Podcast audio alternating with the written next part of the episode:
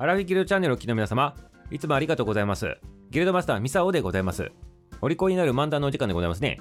今日は中心蔵の話をしてみたいなというふうに思っております。中心蔵でございますね。このね、中心蔵はね、12月に入ると、まあ大体テレビとかね、なんかかんかでね、必ずやっとるわけでございまして、そしてストーリーに関してもね、なんか知っとるようで知らないみたいなね、そんな感じでございますけど、皆様いかがでございましょうか？で、今日はね、この中心蔵の話するんでございますけど、なぜ中心蔵の話するのかって言ったらね、今日がね、打ち入りの日って言われてるからでございますね。ちょっとね、これね、独特の話でございまして、現代の私たちの感覚からするとね、何がね、これ話面白いのとかね、なんでね、そんなことしないといけないのとか、こうこういったことをする行為の意味がわからんとかね、なんかそういった現代の形とちょっとね、感覚が違う話でございますけど、まあ昔を振り返りながらね、ちょっとね、中心蔵っていうものについてね、ちょっと見ていきたいなっていうふうに思っておりますね。そして、先ほども言ったように、昔の今日の日でございまして、この昔っていうのが、1702年でございまして、元禄15年と言われておりますね。江戸時代のね、中後期ぐらいな、あの、時代だと思ってもらえばいいかなと思っておりますね。この時ね、赤穂浪士47人が本所の吉良邸に討ち入りしたと。そしてね、主君のね、仇討ちをね、あの成し遂げたっていうね、ことで有名になっとるね、この中心蔵なんでございますね。んで、今言ったように、キーワードとしては、中心蔵とかね、47士討ち入りとかね、吉良幸之助とかね、赤穂浪士とかって、そういうね、キーワードだけは皆さんね、なんとなく知ってると思うんでございますけど、じゃあこのね、今言った名前とか名称っていうのがどういった形でね、こう歴史になっとるのかっていうね、ちょっとね、そこの辺ね、ちょっとね、点と点をつないでみたいなと。で、あ、こういうことだったのかっていうのをね、簡単に理解していただきたいなっていうふうにね、ちょっとね、ミサをね、喋らさせていただくね。ということでございまして、この中心蔵の日っていうのは、まあ、昔の今日なんでございますけど、その約10ヶ月ぐらい前かな。その前の年の3月に、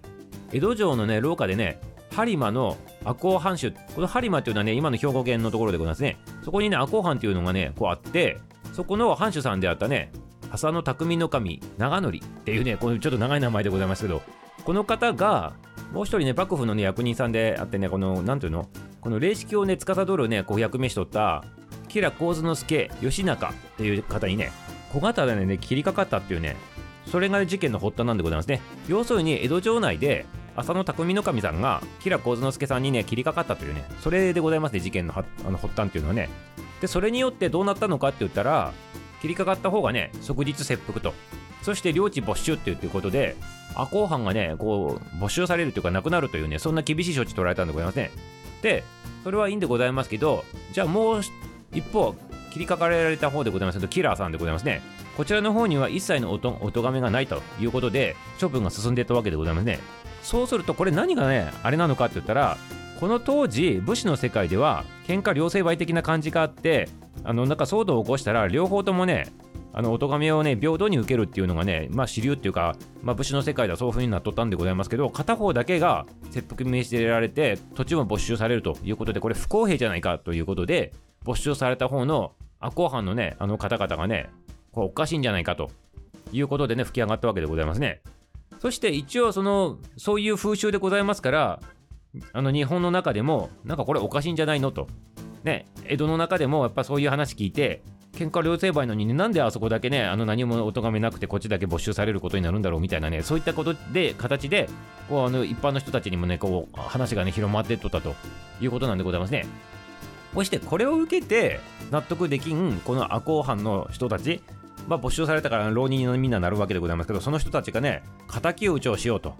ね敵を討ちをしてこの吉良幸之助さんをね討ち取ってやろうということでねこう動いたその事件自体が中心蔵ということなんでございますね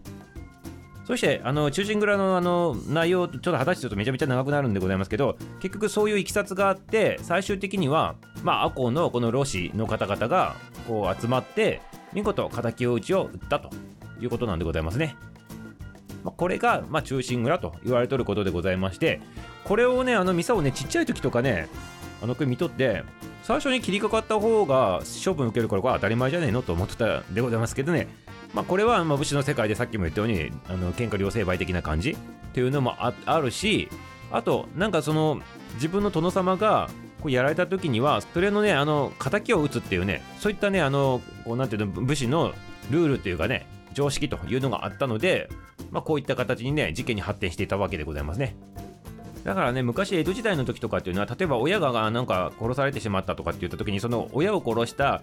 犯人に敵討ちって言ってこう役所役人さんたちが見とる前でねあの果たし状みたいなやつでねこうなんか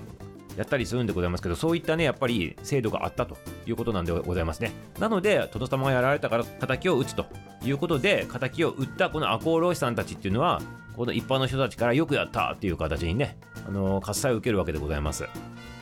でも幕府側からするとそういったあの単独で勝手にねキラさんのねあのお家まで乗り込んでってねこう人殺しするわけでございますからこれは勝手に何をやってるのかって言ってね処分ねあの厳しい処分本当はねまたねあの赤穂浪士たちにね下されるところなんでございますけどやはりこの武士のこの世界の中でよくやったあっぱれっていうねそういった風習がやっぱ一般の人たちから拍手喝采を浴びてたもんで結局最終的にはね幕府が下したその初期っていうのが一度切腹ということでちゃんと武士のメンツを立てたながらの切腹するというねそういったね処置を取ったということなわけでございますね。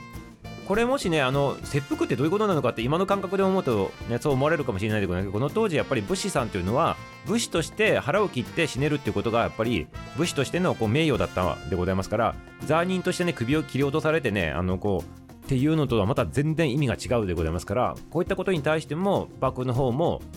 まあこのなんていうの世論をこう受けてそういった処置にしたということなんでございますね。はいということでいかがでございましたか？この話ね一通りねあの事の発端から最終的に収まるところまで見てくると今の現代の私たちの感覚ではなんかちょっとなんか違うんじゃねって 思うかもしれないんでございますけど昔やっぱりこういう感じでね武士としての本文っていうかね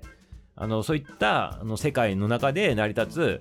まあ、こういったあの事件こうやってこの事件が語り継がれて歌舞伎になってね今ねドラマとか映画になっとるということでございましてそういった世界観の話でもあるのかなってちょっと思ってね、まあ、話しながら思っとったんでございますけどね。こういったあの中心蔵のお話でございましたね。はい。ということであのいかがでございましょうか。まあね実はねこのねお話に関してもいろんなねあのお話があって実際こう映画とか歌舞伎とかであのこう演じられとるやつっていうのはかなり着色されとるそうでございますね。で実際のやつのそのままやると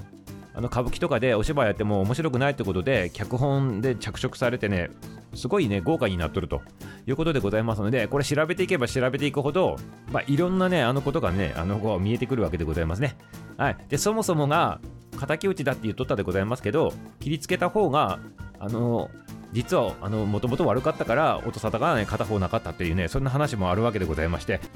はいそれではまた明日も楽しみにしておいてくださいませ。終わり。